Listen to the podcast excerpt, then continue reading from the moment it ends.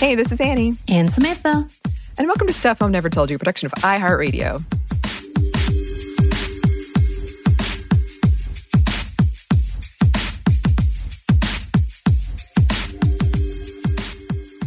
Ooh, okay, so I have to start with a question again, don't I? I mean, you don't have to. I mean, I feel like it's tradition now. Um, so let me ask.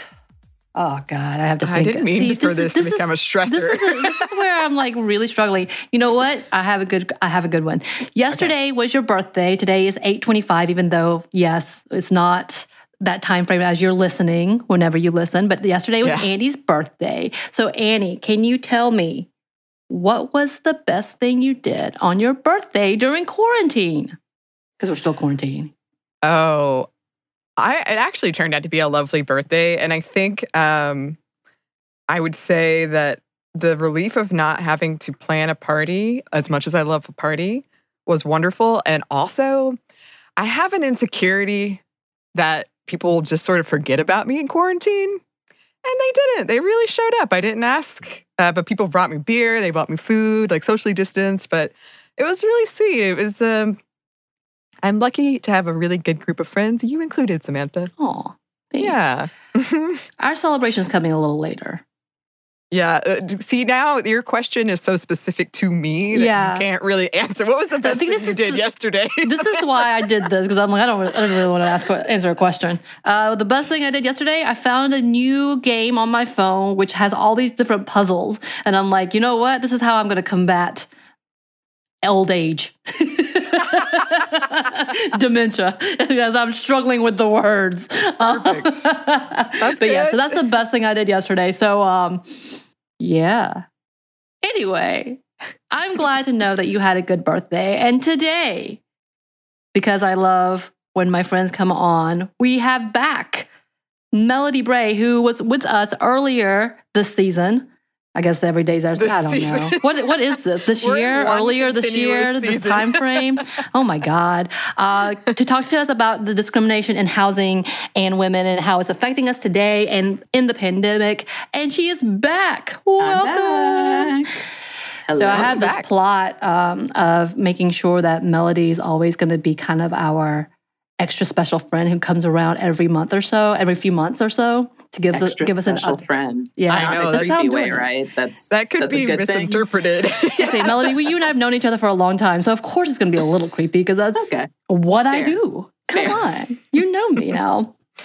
But yes, um, we are bringing Melody back because we want to talk to you about what it looks like to be an activist during this political season without necessarily running within any elections and what it looks like and why it's important to do it on a very local front.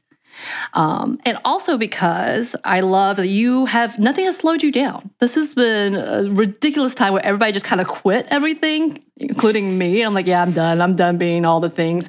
Uh, but you have pushed forward and continue to drive and push and be a voice during our electoral season in Georgia. And you have created a new project a nonprofit. Can you talk to us about that a little bit? Yeah. Well, for, first, I just have to stop. You you referred to me as an activist, which I have I, to my knowledge, have not been called an activist before, and just strikes me as like, I don't know. It's it it seems like such a like big and weighty word. Like I just view myself as like a a, a person who sees gaps and fills them if possible, or like gets a friend to fill them if I can't do it. So, um, thank you for speaking so highly of me. It just sounds weird coming out of your mouth. Um, uh, so current project is uh, called the Georgia 55 Project.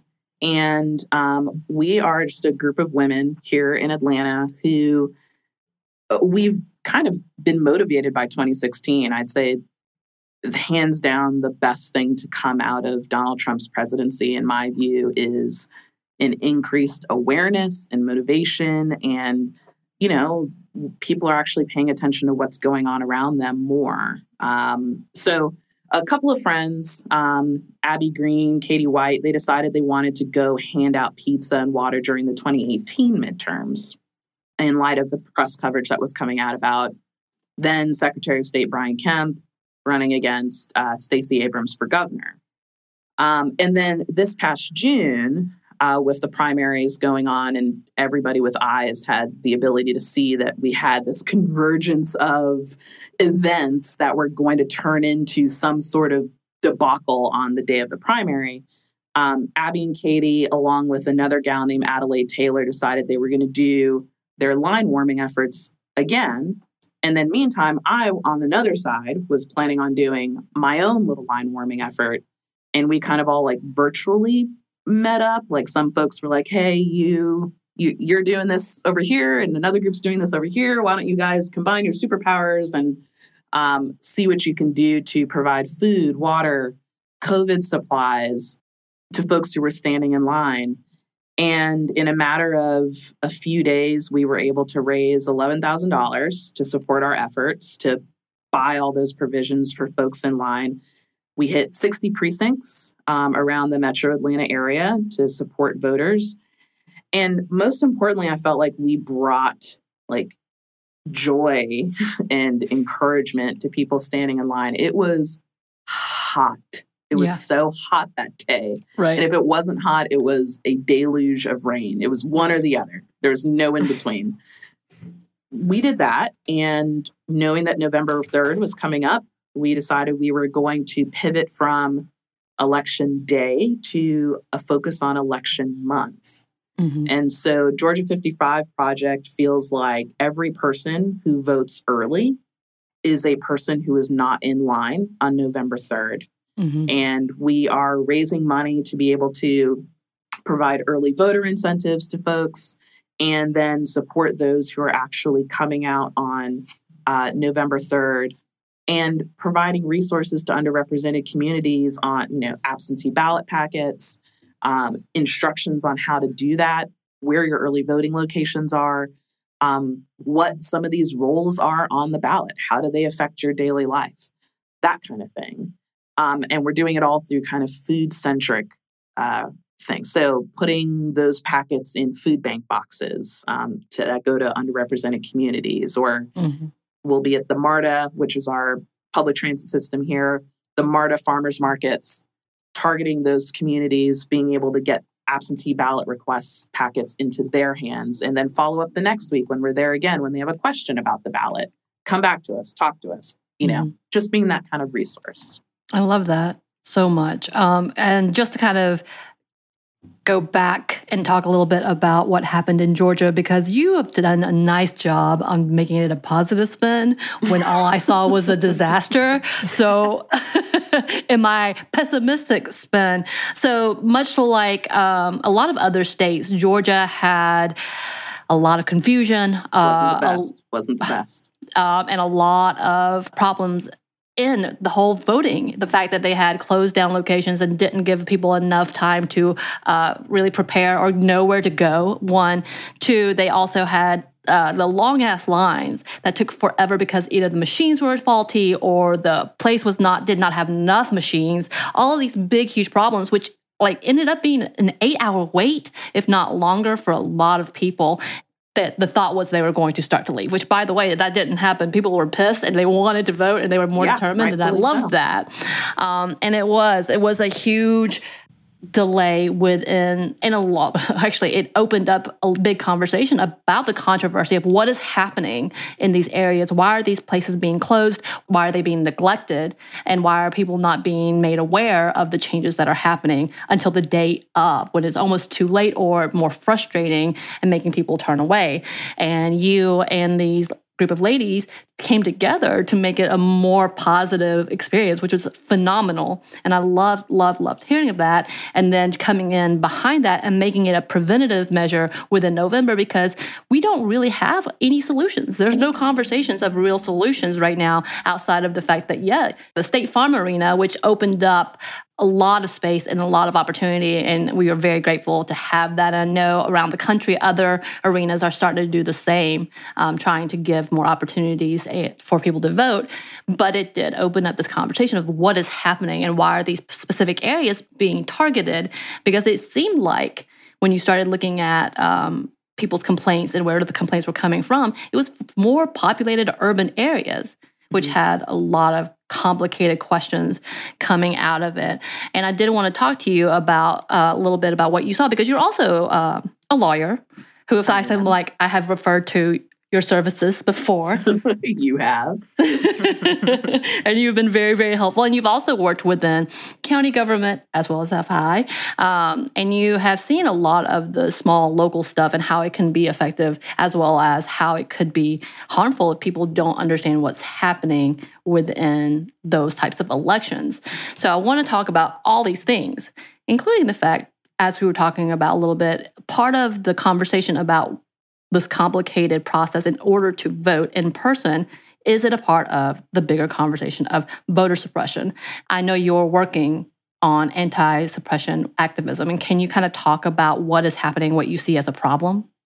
Yeah absolutely. I mean i think the fact that the georgia 55 project exists i will be glad when we shut down right. when we no longer exist. Um, that you've got just four regular people who um, see this massive systemic issue and are having to like at this point we're having a stamp drive where we collect stamps to give to folks to mail things in and there was a moment when we were planning it and we all just started laughing at how ridiculous it is that we're asking our parents and grandparents to cough up their stamps in order to give it to other people to vote like it, it just it kind of it just blows my mind um mm-hmm.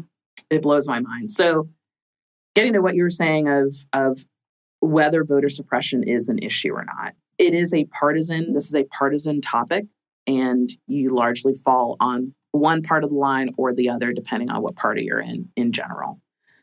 Which i think is unfortunate because the facts say something different. It's it's clear. So if you're going to talk about voter suppression, you have to talk about the well relatively recent Supreme Court ruling in Shelby versus Holder mm-hmm. that struck down Section 5 of the Voting Rights Act. And mm-hmm. that section was put in the act originally in order to force or mandate states anytime they were going to make some sort of process change to elections they had to get some sort of federal approval or oversight. And the ruling of the court essentially was that we've made such strides since uh, this act was enacted in 1965 that we don't really need that oversight anymore. Ignoring the logic that perhaps the fact that this act exists is the reason we've made such great strides. And mm-hmm. so when evaluating whether suppression exists, you have to really focus on kind of the years leading up to Shelby versus Holder, which was in 2013, mm.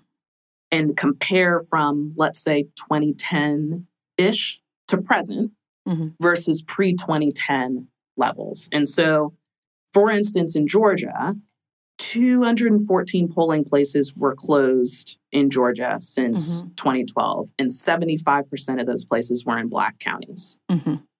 or predominantly Black counties. Right. Kemp in 2018, um, our current governor, but at the time was Secretary of State, he uh, had 54,000 voter registrations that he put into quote pending status, which essentially is like a voter purgatory where you, you you can neither you're not denied that you can't vote but you can't also actually affirmatively vote. Right. 80% of those were people of color. Wow. And as a side note stacey abrams lost by 55000 votes and right. 54,000 of those were pen like you have 54,000 pending registrations. Right. Um, provisional ballots that were cast 22,000 of those were cast 83% of those were people of color, and half of provisional ballots were thrown out. Hmm. So it, it's a crazy thing to me to say that when looking at numbers like that, that 73% of closures in my state were closed in predominantly black counties and say that there's not some level that's 75% is well above flipping a coin and right. having some sort of chance. Right. We're talking about math. Right. Okay, it's not, you can't skew 75%. Wait, I wasn't ready for a math lesson. Listen, I suck at math, but if even I can do a math equation, you know it's the most like basic of math problems that you could come up with. It's one of those common sense, huh, this does not match. What is wrong here? Right. And so, even if you were to say, let's say, for argument's sake, it's not some nefarious, smoke filled room situation where people are coming up with this plan, because arguably, the idea that any governmental entity is able to come up with a comprehensive and competent plan about anything is a bit mm-hmm. of a mm-hmm. stretch of imagination, right? Mm-hmm. At the very least, you are seeing an issue and refusing to actually take steps to help the issue, mm-hmm. which to me is just as bad. Right. Right. And I think that's a big conversation of okay, so we see something's wrong. Only a small pe- amount of people are really willing to talk about why this is wrong. How do we make this a change? And I know there's been a back and forth, especially um, after John Lewis, our representative John Lewis, passed away. Um, one of the big conversations is if we really want to honor him, you would talk about the voting rights and how to fix it and vote on it, um, which has been in a stalemate, from what I understand, a long, long time because of the majority leader has decided to table it. That's a whole other conversation in itself. And obviously, this is such a broad subject uh, that goes beyond just when we're talking about feminism in itself, just how it breaks down all the system. But I did want to talk about uh, how who it is affecting. Um, and when we talk about targeting and who is being suppressed, one of the loudest voices, as well as most fearful, like people are afraid of, it seems like, is Black women um, and specifically women of color, but black women specifically, because you see things as we've talked about with Kemp. And I'm not going to lie, there's a lot of things that's happening, but whether it's going after a specific mayor who happens to be a black woman when it comes to mask mandates instead of everybody else who has these mask mandates, um, as well as going after Stacey Abrams and her her fight and her trying to find equal rights and uh, fairness in voting that's a whole other conversation. But in, in, itself, we have a history, and we actually had a guest on, previous host Bridget came on talking about the fact that within Twitter, Black women were actually targeted to discourage in voting at, by whether it's they had fake accounts of a Black woman going after other Black women, all these things. And, and, and it being said, the reason it was allowed to happen is because people don't want to believe that, or people refuse to believe that it's happening. And because Black women are so uh, silenced, that it is accepted. It is accepted. Um, so I did want to talk about if you if you've known or seen or have you uh, had this conversation of why does it seem that Black women are a feared and trying to be silenced? Yeah, I mean, the the first thing that came to mind when you were talking about it and feared is the right right term like there's a history of power and ability to get things done behind black women mm-hmm. uh, particularly it's almost like we've been uh, refined by fire mm-hmm. um, throughout centuries and those of us who are still here are a certain brand right. um, that survived to this date. And so the first thing that i thought of was the doug jones election in alabama. Mm-hmm. Right. That has been largely attributed that you have Doug Jones being elected to a traditionally Republican seat, largely attributed to Black women right. mobilizing, getting in their cars, bringing people to polls, um, telling their friends, motivating people, was able to change something that everybody thought was just never going to happen. Mm-hmm. So if I am in a seat of majority, and that that's any seat of majority, we're not just talking about Republicans here, any position of power, and I'm holding that seat or that position with my bare knuckles, it's of course in my best interest to figure out how to remove power from the hands of those who are inherently in their guts powerful people if they would just do something when they right. decide to do something. And right. so I agree with you 100% that there are, you know, that Brian Kemp issue of him coming down on Keisha Lance Bottoms on mask mandates when there were, I believe, five at that point, five other mayors who had done the same. Mm-hmm. Um, and of course, Atlanta is the largest city and, and more predominant city in Georgia. So perhaps there was some level of, of virtue signaling of making her, you know, right. an example for the rest of them. But I just can't are we always supposed to believe in coincidences? Right. I mean, that's kind of things? how it's been swept under the rug. Be like, no, no, no, no, no. It's not a big deal. It's not a big deal. It's not what you think, um, which is hilarious in itself. And it's really interesting because when we're talking about um, going after powerful women and then women being especially black women going out and telling people you need to vote we need to go out we need to do things and actually doing things such as driving people uh, to the polls. Um, there's one case that I did want to talk about. Uh, Crystal Mason, who was a woman who voted and she was on parole or community service parole. And she wasn't planning to vote until her mom encouraged her to do so. So she did. That ended up costing her her freedom because she was not allowed to vote. They charge her with voter fraud. And then as I'm looking through all of the cases, even if it was, uh, there was another case with Rosa Maria Ortega, who was in Texas, who was also a green card, and she thought she was able to vote and did, and then did it again, not realizing that she could do it twice. Was her, she was like, I did, what? I didn't understand I could. She was voting for the Republican, as in fact, the judge that charged her and actually convicted her of voter fraud was the one she voted for. Wow. Which made me laugh in itself. No, it's not funny. I'm sorry. Which made me have this conversation of like, what the hell? And now she's being threatened to being deported because she violated that, even though she did make it on a green card. So, this whole conversation of either side, it seems like women are either targeted or at least uh, uh somehow caught every damn time.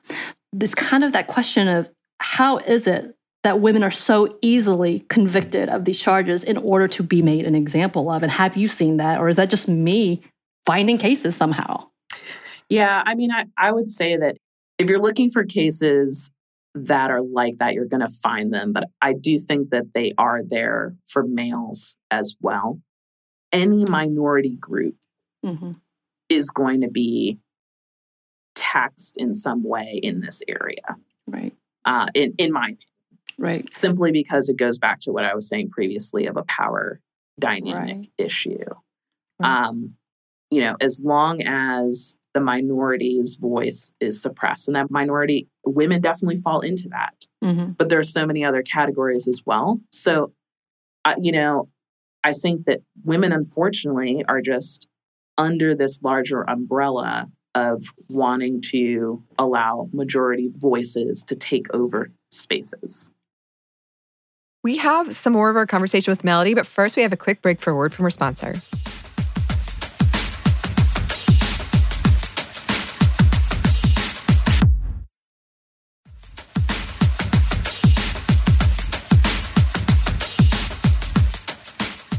And we're back. Thank you, sponsor. Let's get back into it.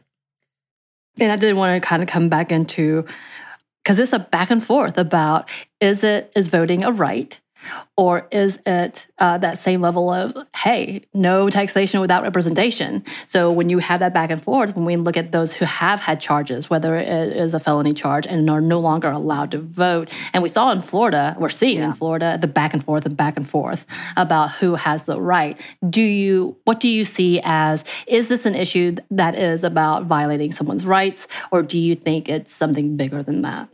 I mean, it is called the Voting Rights Act. Right right?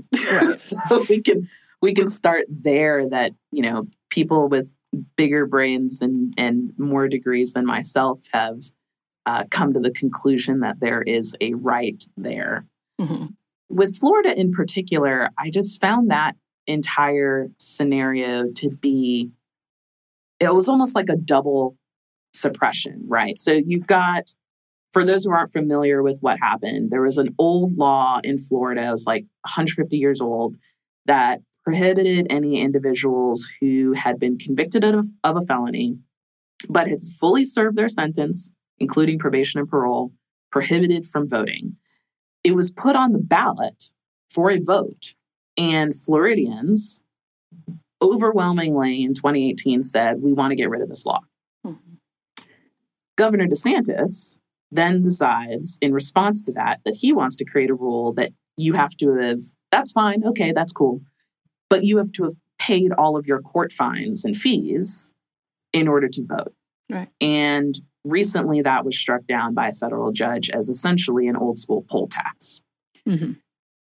So you you've got not just the fact that voters, uh, people who have already served time and already quote unquote repaid their debt to society are not able to vote, but you also had a vote that was put on the ballot that an individual executive decided to overturn because he didn't like it. Right. So it's like it's like some sort of inception suppression that they're creating in, in Florida. I'm from Florida. We're creative. We're creative bunch. We come up with ways. So yeah, that and it, in Florida is, you know, they're not they're not the only ones who have various rules on Right. what the rights of of folks who have felony convictions are able to do. But the idea that simply because you committed whatever level of crime it was, if we have already determined that X amount of years is the amount of time that we we decide is worth you spending in, j- in jail or prison for this. right. I don't understand why this residual thing has to carry afterward, other than there's a lot of black people in jail. Right. And that was the other Yeah. other conversation is when you look statistically at who is being charged on felony level crimes, whether it's they took a plea deal or is nonviolent, the, the numbers are that it is going to be a person of color, that the higher percentage of those who are convicted on those levels, not necessarily because they're doing more crimes, No, but because that's that's who is being other- convicted Whole other podcast. right and that's and that's that conversation is this is a larger scale of what is happening and why it is coming to a conversation and coming to a head even why kamala harris is her nomination is being questioned in general by uh, the black population. And and it makes sense. It, it makes sense in conversations of who is being who is being convicted, who is being arrested, who is being actually seen as criminals versus, you know, what is just being done because it looks good. Right. I guess that's the better way to say it. Uh, worst way to say it, maybe. But yeah, that's kind of that large scale conversation of who is coming after this. And we've seen many a times because drug charges can be felony charges, and that that's the end. Yeah. And it's it's according to who has the better representation, who has a better reputation, even. So it's kind of the all right, who is being affected and why do people seem to not care as much as some others, and why that is an actual conversation that needs to be had on an everyday level and not just when it comes to voting.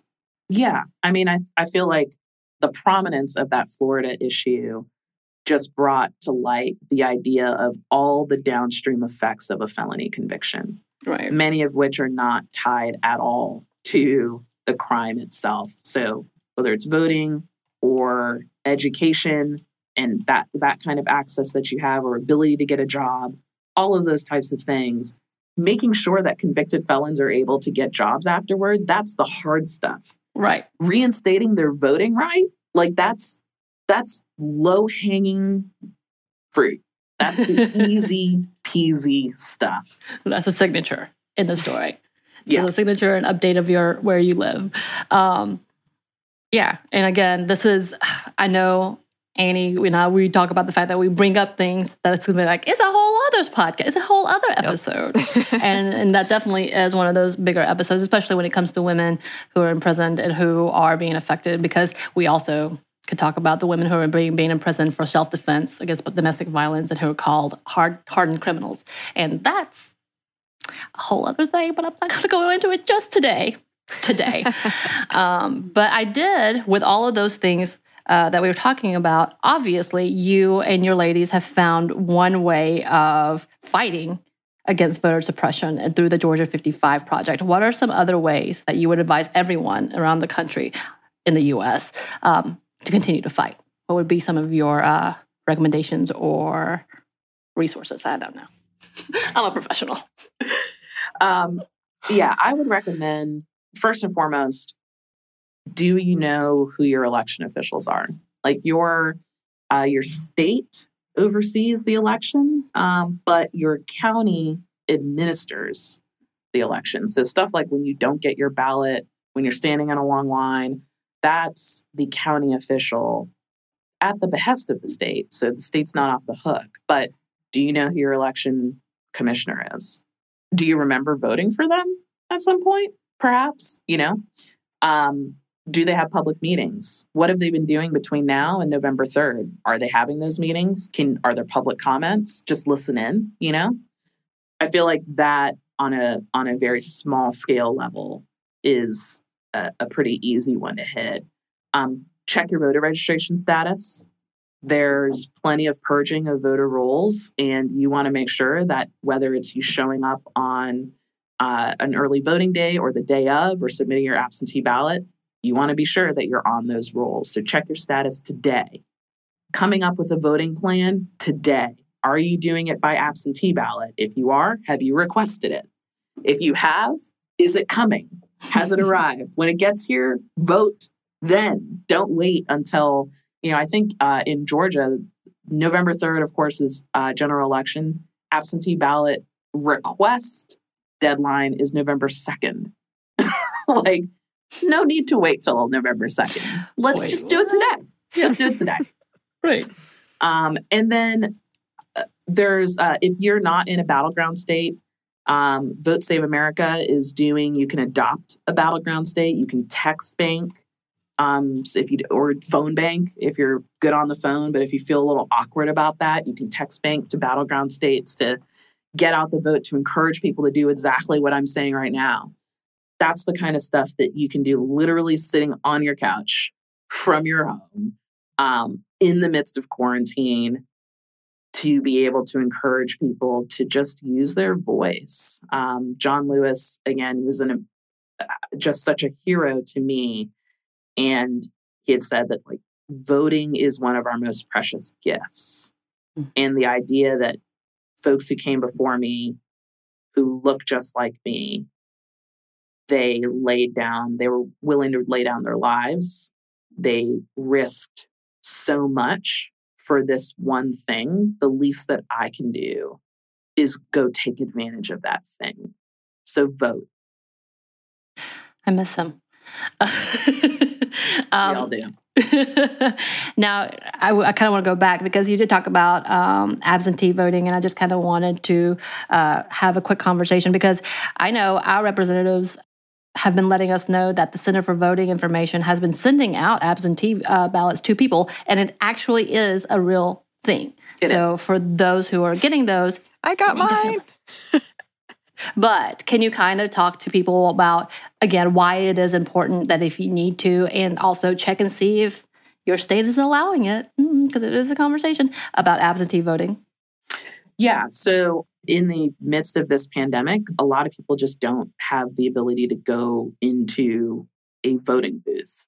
Um, or even before this pandemic, some people can't stand in line outside for long periods of time in order to go into a voting booth. So, absentee voting, make sure that um, you read the instructions that are provided with them and follow them to a T uh, to make sure that your vote is counted. Most secretaries of state have a website where you can then log on and track your absentee ballot.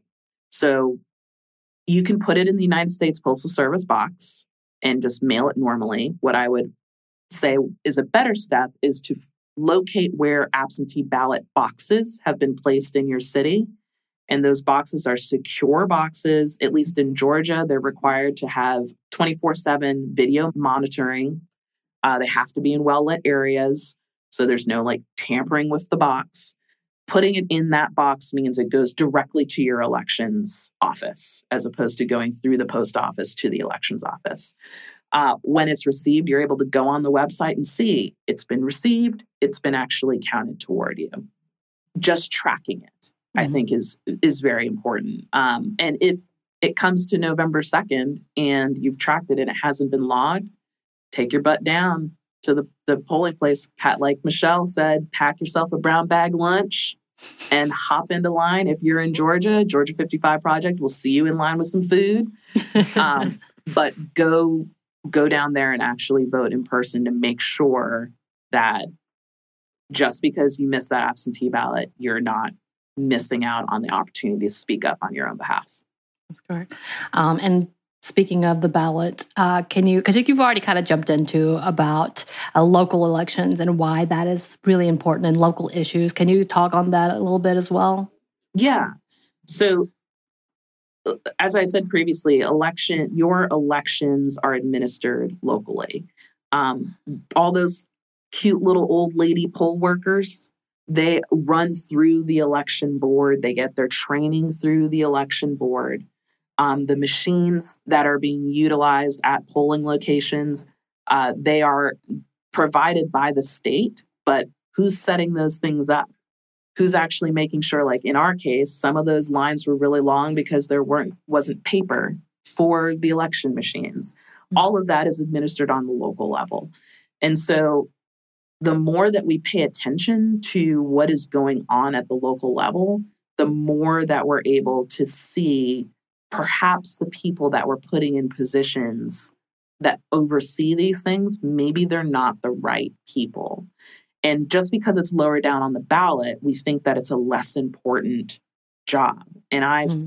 feel like if you're talking about what affects our day to day lives, oftentimes it's those really you know, down ballot races mm-hmm. that are going to affect your day to day life. Right. Like, how long is this line that I'm waiting in? We do have a little bit more for you listeners, but wait, we have one more quick break for a word from our sponsor.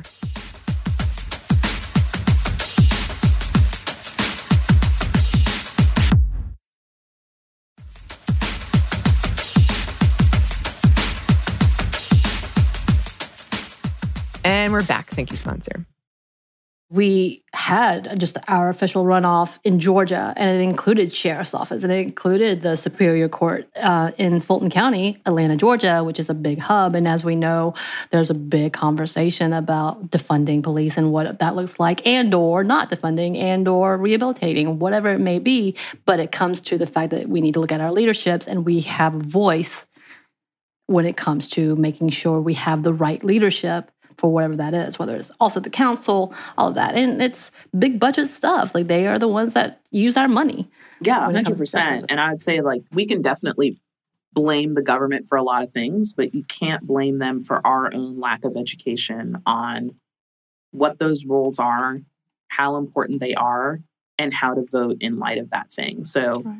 you know, be sure to pull up your ballots before you get there um, on November 3rd or whenever you early vote have your ballots open when you're doing your absentee, filling out your absentee ballot and start researching. Go go on Google, Google each of those names. See see what comes up, you know. Right. It's not hard to find uh scandals and shenanigans and all the backroom stuff. Like it's it's on there. It's on. Right. We have the benefit of the internet. Use it. Right hopefully we'll have correct information. That's the other part is weeding out the false versus oh, for sure. truth. Yeah, but yeah. yeah, it's important that we do take the time to study it and look at it. Um, and I, I love also as I was getting ready to have this interview and this conversation because it is such a big topic right now and it's so important um, that I found an organization called uh, the Higher Heights Leadership uh, Fund who specifically work with Black women and Black leadership in trying to bring as many strong Black women into a leadership position, whether it's political or elected officials. And I love that. And they kind of created a movement called hashtag Black Women Vote. And it is the bigger conversation of this is a powerful group of women who can change uh, the results of an election and have been ignored or have been suppressed and trying to come together in one way or another. It is not necessarily trying to sway anything, it's just trying to get people out to vote and how important that is for our, our nation. yeah, yeah, absolutely. And when you just think about the things that are important, I'm not going to say that you know, Black women are a monolith and we all think the same way. But I can say at least myself, my mother, you know, the Black women in my life that we have these conversations. The topics that consistently come up are ones like safety, schooling, right. right. access to education, access to food, mm-hmm. good, healthy food near your homes and those things are important for everybody right right but it it comes up consistently when i'm talking to my people right. and so if you know something like hashtag black women vote if black women are able to use their voice in those ways we all benefit because we all should be caring about education and safety right. and healthy food near you know near our homes like those are the things that lead to a thriving a thriving city a thriving citizenry Right. Right. And, and in issues like that, specifically, you know, I keep coming back because this is so, this is what I did. I did state and county government for the longest time. And the fact of the matter is, our state is one of the highest for uh, Black women dying from uh, childbirth. infant mortality Thank you. Infant mortality here and all, all of those things. It's just kind of a bigger conversation of what we need to look at, why it is important that we see this as a representation of what is needed and the change that is needed and the representation that is needed. Because for so long we ignored it too long. And in some areas are still ignoring it and still not willing to talk about the fact that this is an underlying social issue. This is an underlying political issue that needs to be uh, talked about, that needs to be uncovered, that needs to be dissected to see why it's happening in the first place. So one of the things I would say, which this might be this might be a controversial position, but I think that one of the reasons why it's difficult for us to get below the surface is because there's naturally going to be a defensiveness that comes up when having that discussion. Because essentially, like going back to what we were saying about voter suppression, if I come to you with those stats and I say this is a race based issue, and if you don't see that, um, that means you are a racist. We no longer are having a conversation about voter suppression. Now we're having a conversation about whether I'm a racist. Right. Um, and same thing, like you were just talking about, like if we're not going to talk about what maternal mortality and its relation to race, and that's a healthcare issue, and if you don't want to address that, you are now anti-woman. Right. Um, we're now talking about that as opposed to what can we do to solve this healthcare issue. And so I feel like there's a need to pivot the conversation away from trying to assign some level of internal motivation to the person hmm and more like can we just talk about the facts like Right. can we just talk about this as an issue can we just agree that this is something we should be tackling Right. and i don't have to make that be a judgment on you as a human being Right. and I know that, you know, I'm sure there are folks that are like, well, that's just some mealy mouth garbage way of going about doing this because you're not calling a spade a spade. Right. For me in particular, you can call it whatever you want. The point is, I want less Black women dying in childbirth. And if we can achieve that, then whatever. Right, right. And I think fine. that's one of the big conversations uh, my coworker Courtney and I had, who she is a black woman who works in the same field as I, and we had to have this whole conversation of what does it look like when we reframe a conversation, and that's what she kept saying rebranded so that it's, it seems nicer. But the fact of the matter is, when it comes to people being defensive, sometimes that is what has to happen. Unfortunately, when all you really want to do is shake and be like, "Stop being a dick." Like, that's what I want to say. but you know that doesn't work, um, and, and it is. It's kind of that fine line of who compromises to what conversation, and but what is the outcome of that conversation, and it Right. just and it it's it's interesting to me that the people who are the ones who are most likely to compromise are those who are the most affected. I know Because I they just it. wanna make get change. It. I I get the. I Yeah. definitely get the counter argument that's like, well, why am I always the one who has to contort myself into all these ways in order to maneuver through these spaces? Listen, that's just how it is. Right.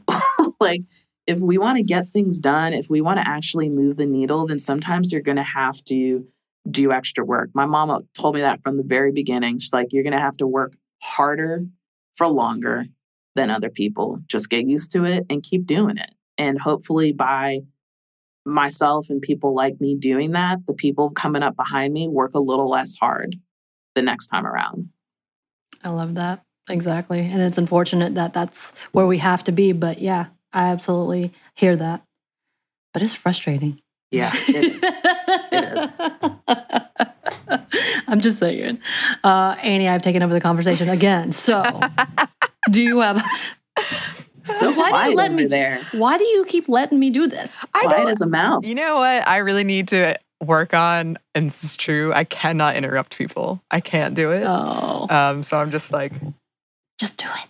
I- it's like on my to do list. I promise. See, I'm Um, a Jamaican, like Jamaican culture. If you don't, if you don't learn the art of interruption, you will never art. speak in a family the entire time. Your entire life, never get a word in. they And you don't say just ramble. just sat in the corner and never said a thing. and I will ramble. I will keep going on my little tirades. You know this, so you have to. I stop like your tirades though. Um, I guess going off of that, um, first of all, I had many, many friends who sent me very happy text messages on voting day with the pizza. So it was a big hit. Awesome. Um, if you, for someone listening who maybe wants to get involved, as we've been saying in politics, but not necessarily by running, and we've talked about text banking and um, phone banking, and um, I love food is the way to people's hearts, of course. Um, I guess what do you have any advice for people who are maybe intimidated about how to do something like what you did, like logistics, or it could be the most basic of, of things? Yeah. wh- What I'd say is that there's something like Georgia 55 Project in most cities. Like we're not we're not special. We we just happen to be here in Atlanta doing it. Um, find that find that group, and we are always looking for people to help us. you know, speaking on behalf of all of those groups. So we have folks who they're videographers and they are they raised their hand and said like we can do promo videos for you and sizzle reels like they're not they're used to not being seen or have to be out but they've been able to use their particular gift and skill to help us so think about what is that thing that you like doing like what's that thing that gets you geeked? And uh, proactively approach that organization with like hey here's something i'm good at. Can i help you with that thing? And for the most part the smaller groups are going to take you up on that. If you're going to some large like i'm going to go to the democratic party of my state you might get a response email saying thanks for emailing us Um, but for these smaller grassroots organizations, if one of the things that it's difficult for all of us to do is just fielding all of these emails when it's just a general, like, hey, I'd like to help. Mhm. If you come in with, I'd like to help and I do this, do you have a need for this? They will say, uh huh, yeah, no, we, yes, yes, give us that. So that that would be my encouragement. Awesome. Yeah, I think that's that's great. I think people are really uh, fired up about it, uh, which makes sense. So right. I know our listeners, we've got some pretty awesome listeners. Uh, and I'm excited to see what they'll do. I know they're very skilled listeners too, I'm sure. So Yes. Yeah. use those skills for good and not evil, folks. Yes. Please. That's really good advice. Um, so, is there anything else that you want to talk to us about, or anything we missed, Melody? No, I think that um I mean it's a very like we we kind of went all over the place there a little bit, but You know, that's how I do. um, yeah, that is how you do. That is how how you do. do. Yeah. Um I hope that you know, I can come back on after November 3rd, perhaps in sometime in December, and we have like a lofty conversation about how all the these results. all these efforts actually turned out to to benefit voters and voter turnout. I Yeah, hope so too. definitely will. Um, and you uh, had mentioned a little bit earlier about having your own podcast. Can you kind of tell us about that? Yeah, I am uh, starting a rolling out a podcast. We come out next month. It's called Sivik, S I V I K, and it's focusing on local Atlanta politics. Again, going back to how important that is.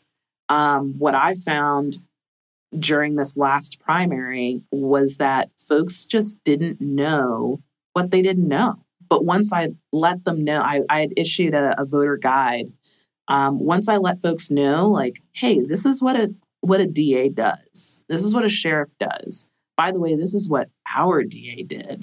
this is what our sheriff has done. That all of a sudden, that people empowered with that knowledge were more motivated to go out and vote. So I've started this podcast.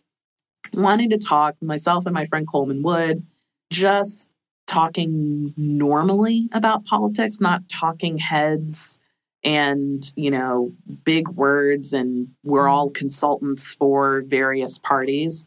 Just regular people talking about uh, political shenanigans. Um, and it's been fun. It's been fun. I'm excited Awesome. about it. Who doesn't love a shenanigan?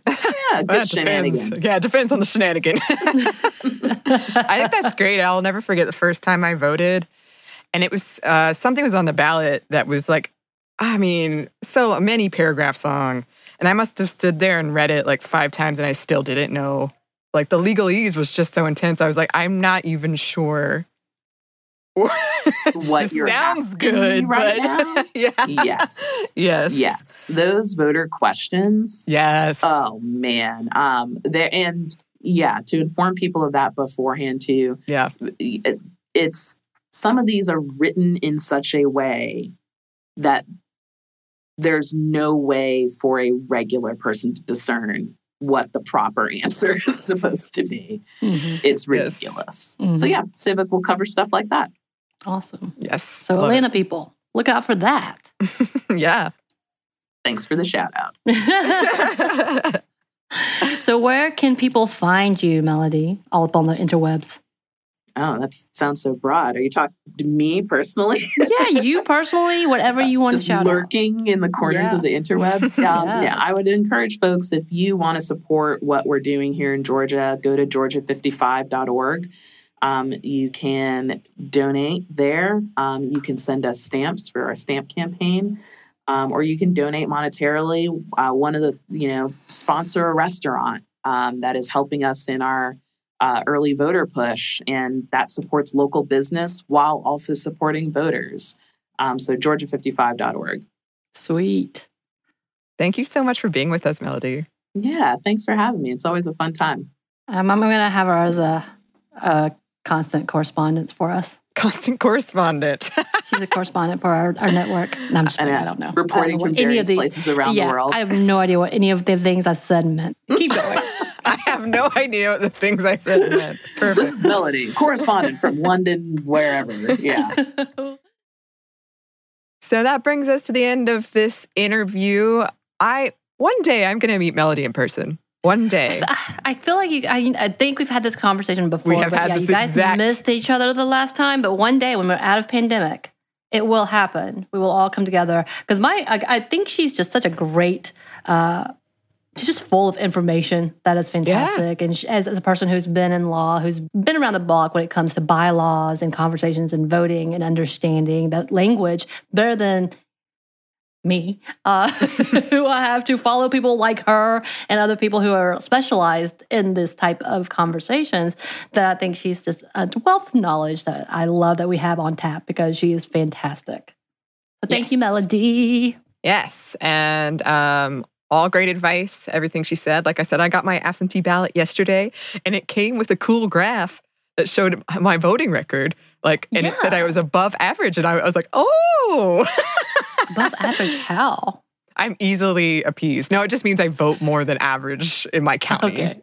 Okay, That's gotcha. all it means. It's nothing special at all. But yeah, um, I would love to hear what everybody else is doing out there. I know we talk a lot about our local stuff because I find it fascinating just to see what's happening. And Georgia's kind of slowly turning into a swing state, hopefully, more and Mhm. more. And um, I know the senator race in Georgia has gotten pretty uh, heated and pretty Yeah. close. So uh, it's, it's kind of interesting to see. And I want to hear what's going on around the country as well. So please let us know what's happening with y'all.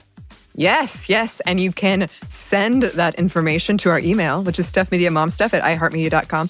You can also find us on Twitter at Momstuff Podcast or on Instagram at Stuff Mom Never Told You. Thanks as always to our super producer, Andrew Howard. Thanks, hamburger guy. Thanks to you for listening. Stuff Mom Never Told You production of iHeartRadio. For more podcasts from iHeartRadio, visit the iHeartRadio app, Apple Podcasts, wherever you listen to your favorite shows.